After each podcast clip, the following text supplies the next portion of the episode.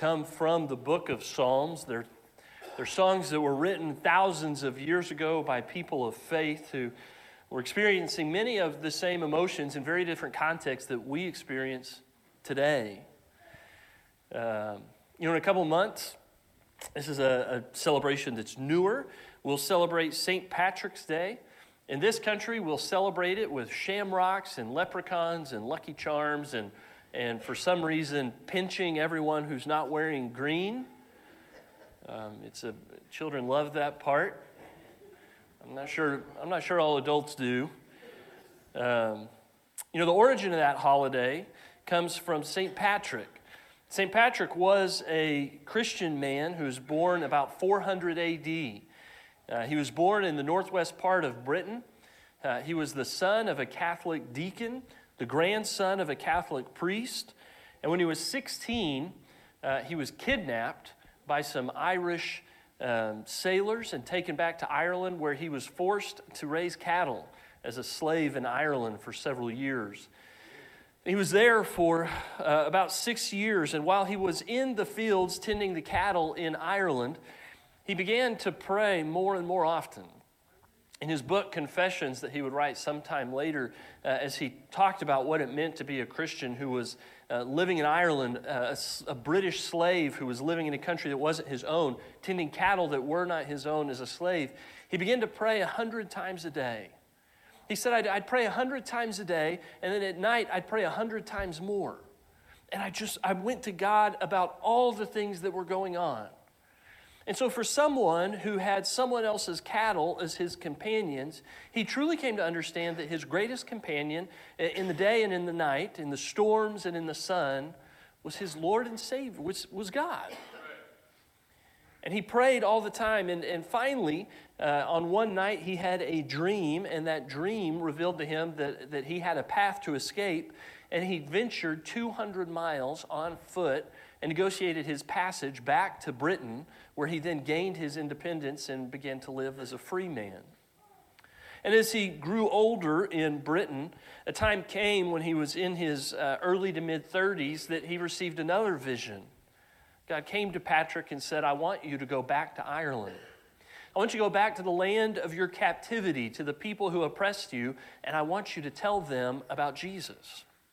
And so Patrick left the comfort and security of Britain and he went to Ireland, which was populated then by the Celtic people, a people that at that time were very pagan and that believed in all kinds of natural gods and deities and spirits. And he began to tell them about Jesus. And he began to tell them about how he was once a slave set free in Ireland, that they could become Irish people who were slaves set free in Jesus Christ. And the whole nation began converting under his missionary effort to Christianity. And one of the things that marked early Celtic Christianity is they became this people uh, that were infused with prayer. Patrick taught them to pray uh, in every moment and in every opportunity. And so Celtic Christianity has prayers for every part of the day. If you're a Celtic Christian woman, you wake up and you pray as you get out of bed, God, thank you for getting me, waking me up so that I can have another day. And as you go and begin uh, cleaning the dishes and the cooking utensils, you pray that God would clean you as you clean these dishes. And as you go and you milk the cow, there's a prayer for milking the cow, and there's a prayer for exiting the home and entering the home. And all of Celtic life was infused with these prayers that reminded them that every movement of your life and every moment of the day is an opportunity for you to connect with God, for you to become aware of God's presence. They learned this from the cattle slave who was brought there by the Irish, who came back and taught them what he learned praying in the fields. You know, maybe it shouldn't come as a surprise to us that, that many of Israel's psalms and uh, songs and prayers were also written by a shepherd. Uh, David, who we're talking about this month and next month and looking at all the different aspects of his life, was a skilled harpist. Uh, it is, in fact, his skill with the harp that initially introduces him into King Saul's court. Uh, King Saul gets in a temper one day and he says, I need someone that can come in and play the harp and soothe me. And someone says, I know just such a musician. And they bring David in, and he begins singing songs and playing on his harp and soothing Saul's temper. But when you go through the book of Psalms, what you find is that over and over again, they begin uh, with something like this For the director of music, to the tune of the doe in the morning, a psalm of David. A psalm of David. And so, this guy that we so often think of as the giant killer and the king and the guy with the mighty men, and we think about the stories of, of Bathsheba and all of these different, huge, larger than life stories with David, are, those are all real. But there's 150 Psalms in the Old Testament. And of the 150 Psalms in the book of Psalms, David wrote 73 of them. David is the author of almost exactly half of the Psalms that we have from Israel's songbook and prayer book. And you have to wonder if all those years that he spent with the sheep looking up at the stars gave him a moment for awe and wonder. Wonder if those times that he was going through the storms out there with the sheep, if he cried out to God for relief and protection. If when he went to fight off the bear and the lion, that he said, God, it is only if you are on my side that I can achieve the victory that I need. These Psalms that David writes, the 73 of them, cover every bit of, of, of life. Every season of life, every piece of his walk with God is covered in some way in these Psalms that he left us. 23rd, 66 books of the Bible but it says, The Lord is my shepherd. I lack nothing. He makes me lie down in green pastures. He leads me beside quiet waters. He refreshes my soul. He guides me along the right paths for his name's sake. Even though I walk through the darkest valley, I will fear no evil, for you are with me. Your rod and your staff, they comfort me. You prepare a table before me in the presence of my enemies. You anoint my head with oil, my cup overflows. Surely your goodness and love will follow me all the days of my life, and I will dwell in the house of the Lord forever. There's so many statements of confidence in this psalm. You know, one of the things that I hope you see as we move through the Psalms today, we're going to read a number of David's Psalms, and, and, you'll see how, how he's writing to God in different seasons and in different times. And what I hope you see is that David is always honest with God about what's going on in his life. And I think we struggle with that. I think we have a hard time being fully honest and, and, and vulnerable in front of God when we go to pray to Him. I know at different times in my life I have been. Um, I've shared with you many times before that, that, in some of the hardest times of my life, I was still beginning my prayers Dear Heavenly Father, thank you so much for this day and for the weather uh, and for all the blessings you give me. And this was in a season in life where I didn't care about the weather and it wasn't a good day. And it turns out that not telling God the truth made me feel really separated from God in those times. It made me feel like God wasn't present. But the truth is, God was always present. He was just waiting for me to tell him the truth about what I was going through. And if you think about a parent, can you imagine as a parent if you call your kid up and you know they're going through some tough stuff in life? You know that your kids are going through some stuff, whether it's at school or they're adults now and they've got trouble at work and trouble in their marriage and trouble at home. And you call them and you say, Hey, how are you doing? And if your kid says, I'm fine, the weather's good, thanks for calling. And they're going to hang up, and you're going to go, just, man, I wish you'd just tell me what you're going through. I wish you would just hurt with me so that I could be present to you. And I may not have the answers, but, but just don't, don't shut me out when you're going through this. If we who are imperfect parents feel that way, then how much more so does God? Who is the perfect parent, want us to tell him the truth about our bad days and want us to tell him the truth about our great days. And not just get to where we're just sending him the same postcards from earth over and over again that say, Hey, God, checking in. Thanks for the food and the people that made it. Amen. Hope I wake up in the morning. David gives us this incredible example And so when we read Psalm 23 and he says, uh, You are a shepherd who guides me, David knows what it's like to be a shepherd who's guiding the sheep. David knows how dangerous the valley can be when you're taking the sheep through it. David knows what it's like to be in the green pastures by the still waters where there's warmth and safety with the sheep, and the shepherd can relax and be present to them. And, and these pages of Psalms are filled with these beautiful sentiments that are images that are so close to David's life and heart. And he says, I know, God, that you're that close to me and my heart. Psalm 23 comes from a moment of confidence. Things are going well. But in David's life, just like ours, and I've heard, you've heard it several times today, there's always seasons where things go wrong. There's times that, that things go wrong and happen to us, and there's times that we go wrong, that we're the problem. We're the ones that have messed up. And some of David's failures were big failures. David is the probably he probably is the most famous adulterer in the history of the world for his adultery with Bathsheba and his taking her when she didn't belong to him, and of his trying to dispose of the evidence of his unfaithfulness by having her husband killed in battle because of his faithfulness to David and to the troops.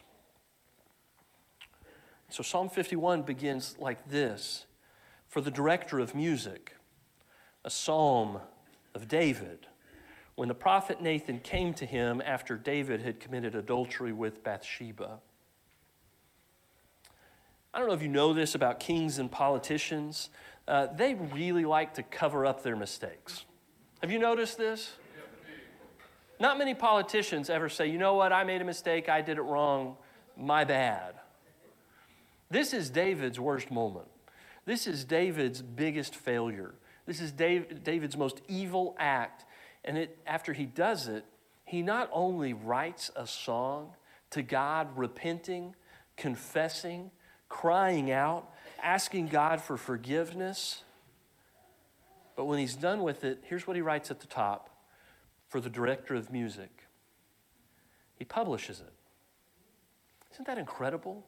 To publicly confess your mistakes so that other people for, for thousands of years going forward would be able to read it and connect with their need and their desire to call out to God, God, forgive me for my sins.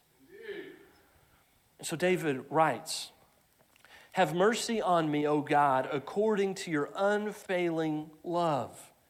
According to your great compassion, blot out my transgressions. Wash away all my iniquity and cleanse me from my sin, for I know my transgressions, and my sin is always before me. Against you, you only have I sinned, and done what is evil in your sight. So you are right in your verdict and justified when you judge. Surely, as I was sinful at birth, sinful from the time my mother conceived me, yet you desired faithfulness even in the womb. You taught me wisdom in that secret place. Cleanse me with hyssop, and I will be clean. Wash me, and I will be whiter than snow. Let me hear joy and gladness. Let the bones you have crushed rejoice. Hide your face from my sins. Blot out all my iniquity. Create in me a pure heart, O God. Renew a steadfast spirit within me. Do not cast me from your presence or take your Holy Spirit from me. Restore to me the joy of your salvation. Grant me a willing spirit to sustain me.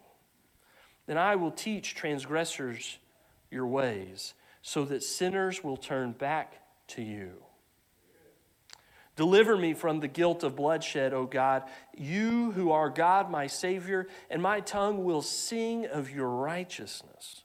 Open my lips, Lord, and my mouth will declare your praise. You do not delight in sacrifice, or I would bring it. You do not take pleasure in burnt offerings. My sacrifice, O God, is a broken spirit, a broken and contrite heart. You, God, will not despise. May it please you to prosper Zion, to build up the walls of Jerusalem. Then you will delight in the sacrifices of the righteous, in burnt offerings offered whole. Then bulls will be offered on your altar. we need this example.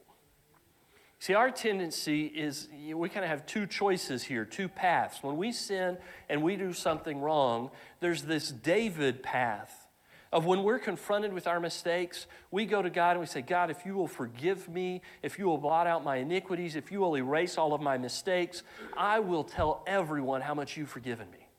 I will tell everyone how good you are and how blessed I am because of your forgiveness. God, don't don't hide from me. Hide your face from the things I've done wrong, but don't hide from me. God, I need you. I need you close in this moment of, of, trying to renew my faith and my spirit and to become steadfast. God, you've got to be here while I'm going through this. That's the David path, right? We like the Adam and Eve path, where, where it's time for us to come into the presence of God, and God comes to where we are and we hide, right? We know that we've done something wrong. We know that we're exposed. We know that God's going to know we've done something wrong. And God says, Where are you?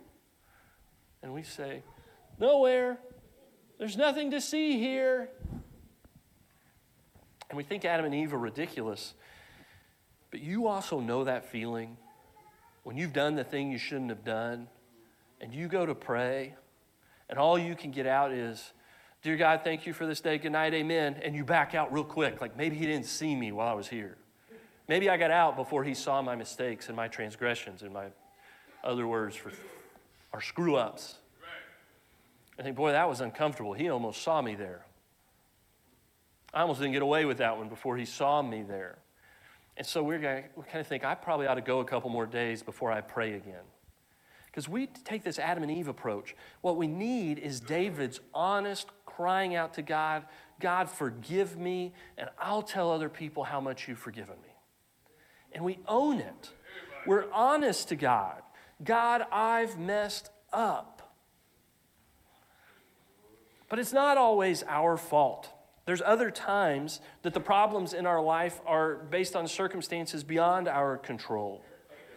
In Psalm 22, things have gone really bad for David. Uh, Psalm 22 says, For the director of music, to the tune of the doe of the morning, a psalm of David. This psalm is one of the lament psalms. And a lament psalm is a psalm where everything is going bad, and the only person you can take it to is God. We've got this idea that Christians should be cheerful all the time. If you're happy and you know, clap your hands, right? All the time. You're at a funeral, and the Christian response is, if you're happy and you know clap your hands. You shouldn't sing that at a funeral, if you're wondering. That's not a funeral song. There are days when it's God's desire for us to say, God, today is awful. Today things are going all wrong. And I'm going to tell you about it. I'm going to tell you about it. And God, I'm going to beg you to make them different. I'll tell you the pieces. The, the lament psalm has an order that it's supposed to follow, and David's follows it. The lament psalm starts with an address, it starts with a direct, uh, a direct address to God. God, you're in charge, and so I've got to tell you what's wrong because you're the only one that has the power to fix it. So I've got to send this prayer to you, not to anybody else. It begins with an address, and then it moves into the complaint. God, I'm going to tell you what's wrong, and I'm going to give you the details, and I'm going to tell you how I feel about it. And then there's the plea. The plea after the complaint is now here's what I want you, God, to do about it. I want you to change things. And for us today, our kind of approach to prayer a lot of times is, is Father, if it's your will, please remove the terrible, awful, very bad, no good thing from my day. If it's your will, psalmists don't do that. Psalmists say, God, you're in charge. Today stinks. Fix it. Because you can fix it. Nobody else can. I can't turn anywhere else. You've got to do it. And then after they give the plea, they give the stakes. God, if you do this, then I'm going to tell the world about how great you are. It'll be to your glory. If you don't do this, I'm going to go to the pit of despair. That's what's at stake with this prayer, God. It's honest, it's raw. And then there's a surprise twist that comes at almost every one of the lament psalms. 40% of the psalms are lament psalms, and, and all but like two end in a statement of incredible faith. It turns out if you have the willingness to trust someone you love enough to tell them the truth about what's going wrong, that the, the relationship that that builds on the other side of it comes out stronger.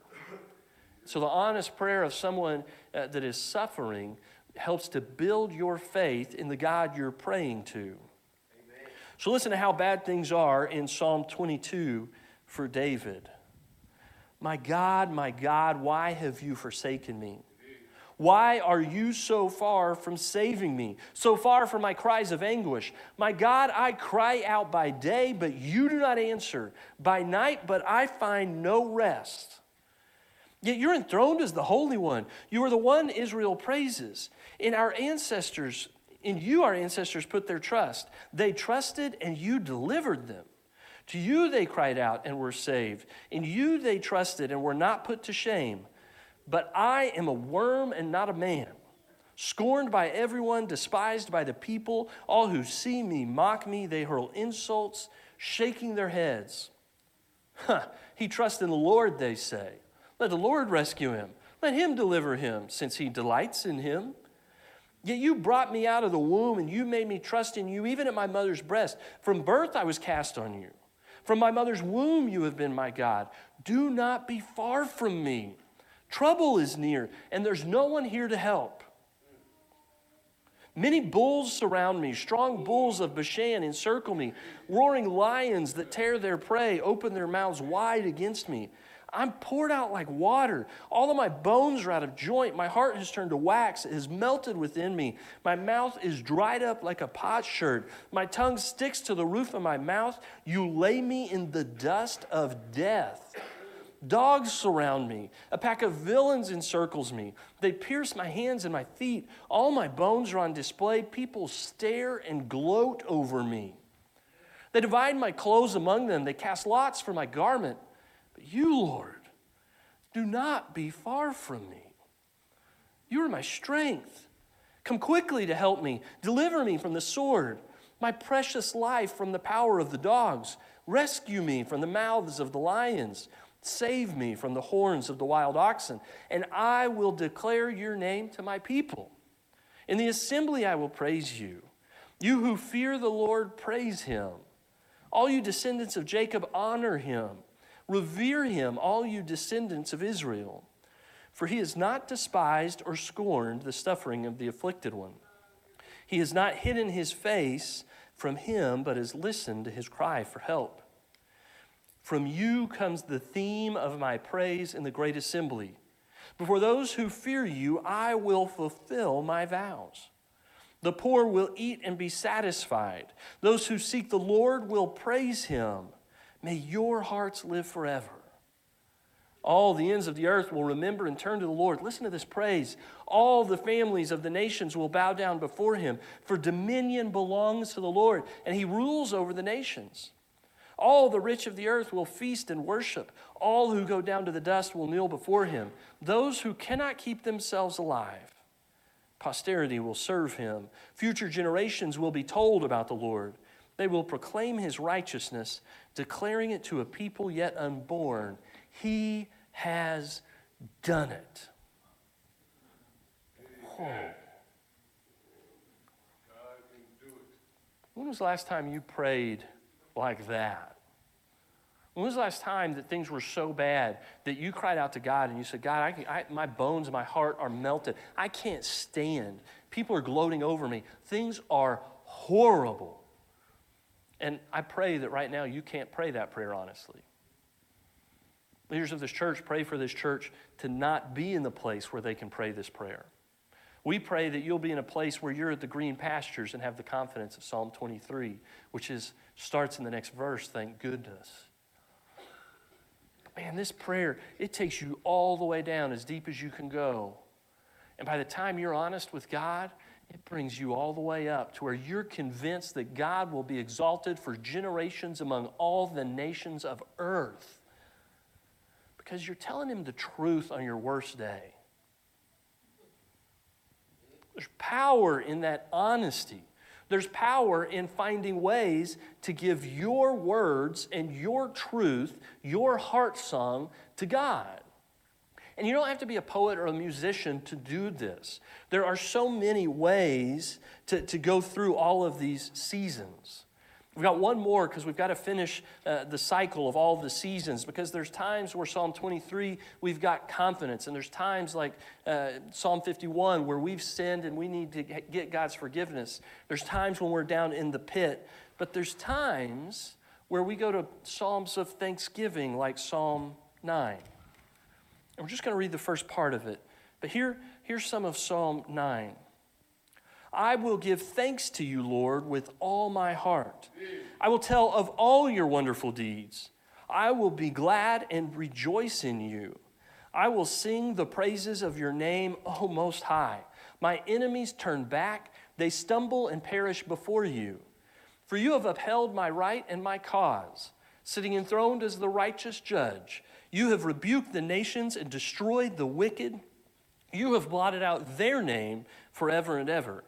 Endless ruin has overtaken my enemies. You have uprooted their cities, even the memory of them has perished. The Lord reigns forever. He has established his throne for judgment. He rules the world in righteousness and judges the peoples with equity. The Lord is a refuge for the oppressed, a stronghold in times of trouble. Those who know your name trust in you. For you, Lord, have never forsaken those who seek you. Sing the praises of the Lord enthroned in Zion. Proclaim among the nations what he has done. Psalm 23 is from a place of confidence that God's going to take care of you no matter what. Psalm 9 is from the confidence of knowing what it was like to be in the pit and having God pull you out.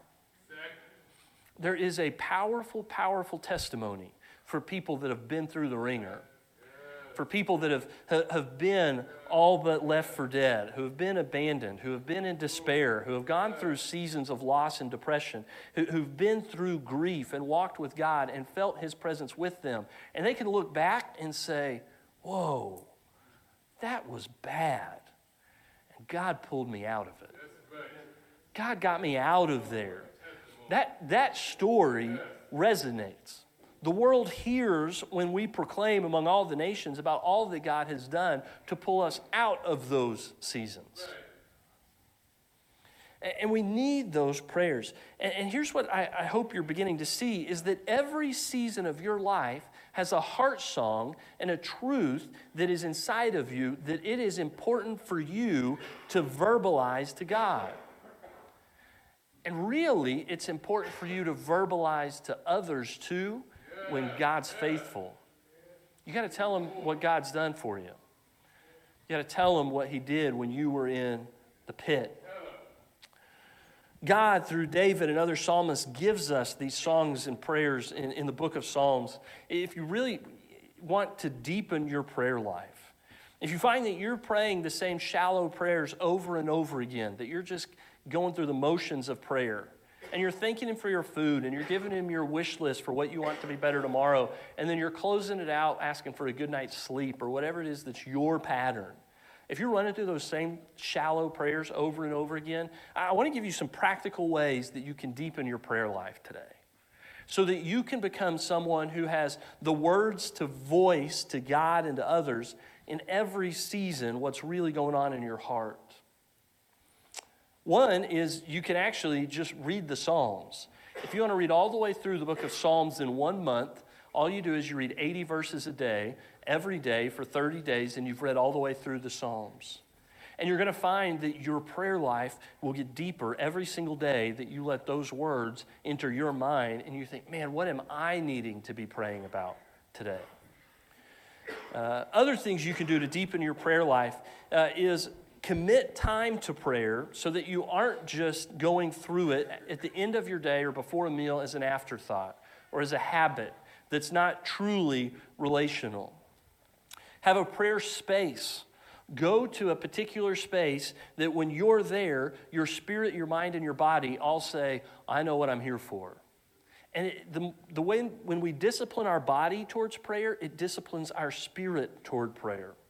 And those physical habits of prayer, postures of prayer, can remind us to come into a spiritual posture in front of God's presence.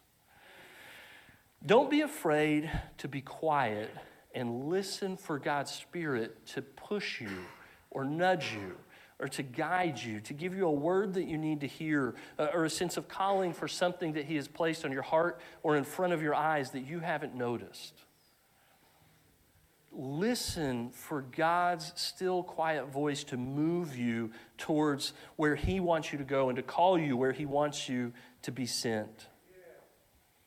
Get a prayer journal and, keep track not only of the things you've been praying would happen, but the things that you prayed about that have happened. And how God has worked through those prayers, through the yeses, the nos, the maybes, and the laters, to guide you and shape you for who you need to be in His kingdom. The other thing that I would recommend is this pray with great prayer people. And please, if you're hearing this and you're thinking, man, my prayers aren't anything like David's, find great prayer people that you can pray with. Maybe just once, maybe regularly, maybe uh, as needed, but find people that you can pray with, uh, ideally in person. Find people that you know are prayer warriors and say, hey, can we just get together and both of us pray and, and do this every now and then so that my prayers and your prayers can be sharpened by one another? As iron sharpens iron, so one man to another. Find great prayers in Scripture. There are so many great prayers that fill the pages of the Bible. Whether it's Jesus' prayer in John 17, Moses and Miriam's song of victory in Exodus 15, Hannah's prayer of praise in 1 Samuel 2, or her crying out, asking for something in the passages prior to that. Asaph's psalms of despair in Psalm 77. David's prayer of repentance that we read earlier in Psalm 51. Solomon's prayer of dedication uh, for the temple in 2 Chronicles 6 the Pharisees and tax collectors' prayers, which are short but show so much about, about honesty and, and baring our heart with vulnerability before God. Paul's prayer for the Ephesian church uh, when he said that he was leaving them and, and really seems to think that he is on death's doorstep as he heads to Jerusalem. I, think that he believes he's going to die like Jesus did, only to find out that God's not done with him yet in another time of prayer these prayers are, are revealing to us not just the vocabulary, but the hearts of people that were close to the heart of God. And it gives us a, a model for ways that we can pray uh, in our own words and in our own way the heart song that we have in the season that we're in so that we can grow closer to God. Uh, there's books that are filled with great prayers. Uh, if you're a parent and you want great prayers with your kids, uh, you've got to get Imaginative Prayer uh, by Jared Boyd. And it has prayer exercises that you can be going through with your children. Uh, we've used this in several camp classes. Uh, and anytime I give it to one of our teachers to use in the class, um, they steal it because they want to use it in their own prayer life. Because it turns out the prayers of children are close to the heart of Christ. Uh, I've got a book in my office. It's called Here's My Heart. It's part of a series of prayers uh, written by a minister named Ray Harden, who had great prayers. And some of his prayers are prayers over certain people's weddings or certain people's funerals. And, and as a minister, I read through his prayers, and my life is enriched. My relationship with God is enriched by being a witness to his. Uh, there's an app that you can get on your phones called Reimagining the Examen that, that takes the prayer of, of St. Ignatius of Loyola that's been prayed by millions of Christians over hundreds of years, and it reimagines it in words that make more sense today and that you can reflect through and pray and listen to what God may be wanting you to hear. Another book, The Prayer Life of Martin Luther King Jr. by Lewis Baldwin, takes us through how not only was Martin Luther uh, King Jr. a great leader and preacher, but when he was off stage, he was someone who was a great warrior in prayer. And these prayers give us a, a new sense of what we can be doing in developing our own vocabulary to communicate to God our truths in every season. Uh, King Jr., a great leader and preacher, but when he was off stage, he was someone who was a great warrior in prayer. And these prayers give us a, new sense of what we can be doing in developing our own vocabulary to communicate to God our truths in every season. When you read someone else's prayers, my advice is to listen to their words and read them. And then as you finish their prayer, just keep praying now with your words and your circumstances.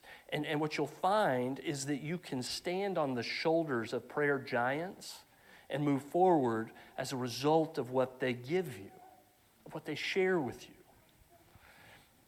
More than anything else, if you hear nothing else today, hear this when you go to pray to God, don't bother being anything except completely honest. Because He already knows. He's just waiting for you to tell Him the truth. And if you're willing to do it, what you're going to find at the end of that prayer is greater faith, is greater testimony, it's greater trust, it's greater love for the God that's always there in the green pastures in the darkest valley. What's your song? It may not be poetic or musical at all. You may let your song out through art. You may do it through movement. You may do it through journaling. You may do it through song, uh, singing other people's songs. You may do it through your prayer life. But there's a song that God has put in you, and it's your job to let it find its way out for His glory that you give to Him and His glory that you share with the world that needs to know what God's done for you. Because God's there all the time, waiting for you to tell Him the truth and tell the world the truth about all He's done. So find your prayer song, find your heart song in this season and in every season, and give it to God.